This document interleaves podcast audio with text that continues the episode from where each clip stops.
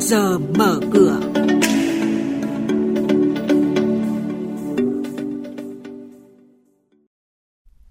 Thưa quý vị, thưa các bạn, giải ngân vốn đầu tư công mới đạt 20% kế hoạch. VN Index tiếp tục hướng đến vùng 1.370-1.375 điểm. Nhận định diễn biến giao dịch tại Sở Giao dịch Hàng hóa Việt Nam. Đây là những nội dung đáng chú ý có trong trước giờ mở cửa sáng nay. Thưa quý vị và các bạn, theo thống kê của Bộ Tài chính, tính đến hết tháng 5, cả nước mới giải ngân hơn 117.000 tỷ đồng, bằng khoảng 20% kế hoạch vốn đầu tư nguồn ngân sách nhà nước. Việc sớm xử lý những vướng mắc đang là bài toán cấp thiết đặt ra đối với các cơ quan chức năng để có thể hoàn thành giải ngân gần 80% vốn đầu tư công còn lại trong nửa cuối năm như mục tiêu chính phủ đã đề ra. Do ảnh hưởng của dịch COVID-19, tình hình sản xuất kinh doanh của nhiều doanh nghiệp gặp nhiều khó khăn, dẫn đến mất khả năng trả nợ ngân hàng. Hiện nay các tổ chức tín dụng đang đánh giá lại mức độ thiệt hại của các khách hàng để tiếp tục triển khai các giải pháp hỗ trợ, tháo gỡ khó khăn cho khách hàng vay vốn bị ảnh hưởng bởi dịch COVID-19.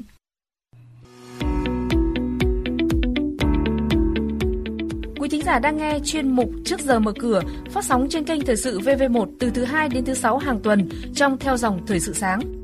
Diễn biến thị trường chứng khoán Biến động giá hàng hóa được giao dịch liên thông với thế giới trên Sở Giao dịch Hàng hóa Việt Nam. Nhận định phân tích sâu của các chuyên gia tài chính, cơ hội đầu tư được cập nhật nhanh trong trước giờ mở cửa. Thưa quý vị và các bạn, ngày mai Sở Giao dịch Chứng khoán Hà Nội sẽ tiếp nhận hơn 55 triệu cổ phiếu HAP của công ty cổ phần tập đoàn Hapaco vào giao dịch trên thị trường niêm yết tại Sở Giao dịch Chứng khoán Hà Nội. Tập đoàn Hapaco hiện có 12 đơn vị thành viên hoạt động tại các tỉnh, thành phố trong nước, hai đơn vị hoạt động ở nước ngoài và 4 đơn vị liên kết. Hệ thống khớp lệnh giao dịch chứng khoán do Sở Giao dịch Chứng khoán Thành phố Hồ Chí Minh phối hợp với FPT xây dựng đã hoàn thành 80%, có thể sẵn sàng vận hành từ tháng 7. Hệ thống này có công suất xử lý từ 3 đến 5 triệu lệnh một ngày, gấp ít nhất 3 lần hiện tại. FPT đã bước vào giai đoạn kiểm thử diện rộng và về cơ bản xử lý được hơn 80% tình huống kỹ thuật cũng như nghiệp vụ có thể xảy ra. Về diễn biến trên thị trường chứng khoán, thưa quý vị và các bạn, phiên giao dịch hôm qua khép lại với những biến động trái chiều của các chỉ số. Giao dịch khối ngoại là điểm sáng khi mua dòng hơn 100 tỷ đồng trên toàn thị trường. Lực mua của khối ngoại tập trung vào các blue chip như là VIC, PLX, VRE. Với những diễn biến như vậy, mở cửa thị trường sáng nay, VN Index khởi động ở mức 1.367,36 điểm, HNX Index bắt đầu từ 318,29 điểm. Tiếp theo là các thông tin và diễn biến mới nhất trên thị trường hàng hóa được giao dịch liên thông với thế giới tại Sở Giao dịch Hàng hóa Việt Nam. Mời quý vị và các bạn nghe những nhận định của bà Nguyễn Thị Thương, chuyên gia phân tích thị trường của Sở Giao dịch Hàng hóa Việt Nam. Thưa bà, bà cho biết những thông tin và diễn biến chính trên thị trường nông sản thời gian gần đây.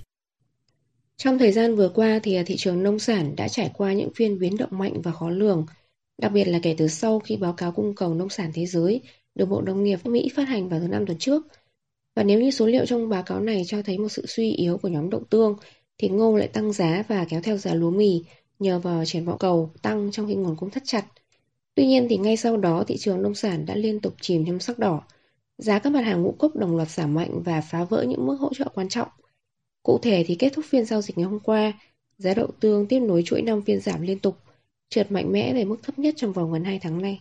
Vâng, vậy những yếu tố nào đã tác động tới diễn biến giảm mạnh của thị trường nông sản thưa bà?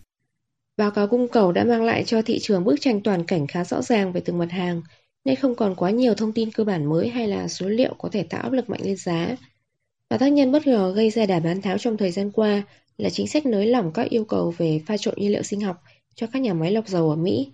Và tôi cho rằng là trong vài tuần tới thì giá nông sản thậm chí còn có thể tiếp tục giảm do tác động của hạn hán bớt dần các vùng gieo trồng ở Mỹ sắp kết thúc thời kỳ cao điểm nhất của mùa hè và nhu cầu nhập khẩu của Trung Quốc dần hạ nhiệt khi bước vào giai đoạn thu hoạch mùa vụ. Vâng, xin cảm ơn bà với những thông tin vừa rồi.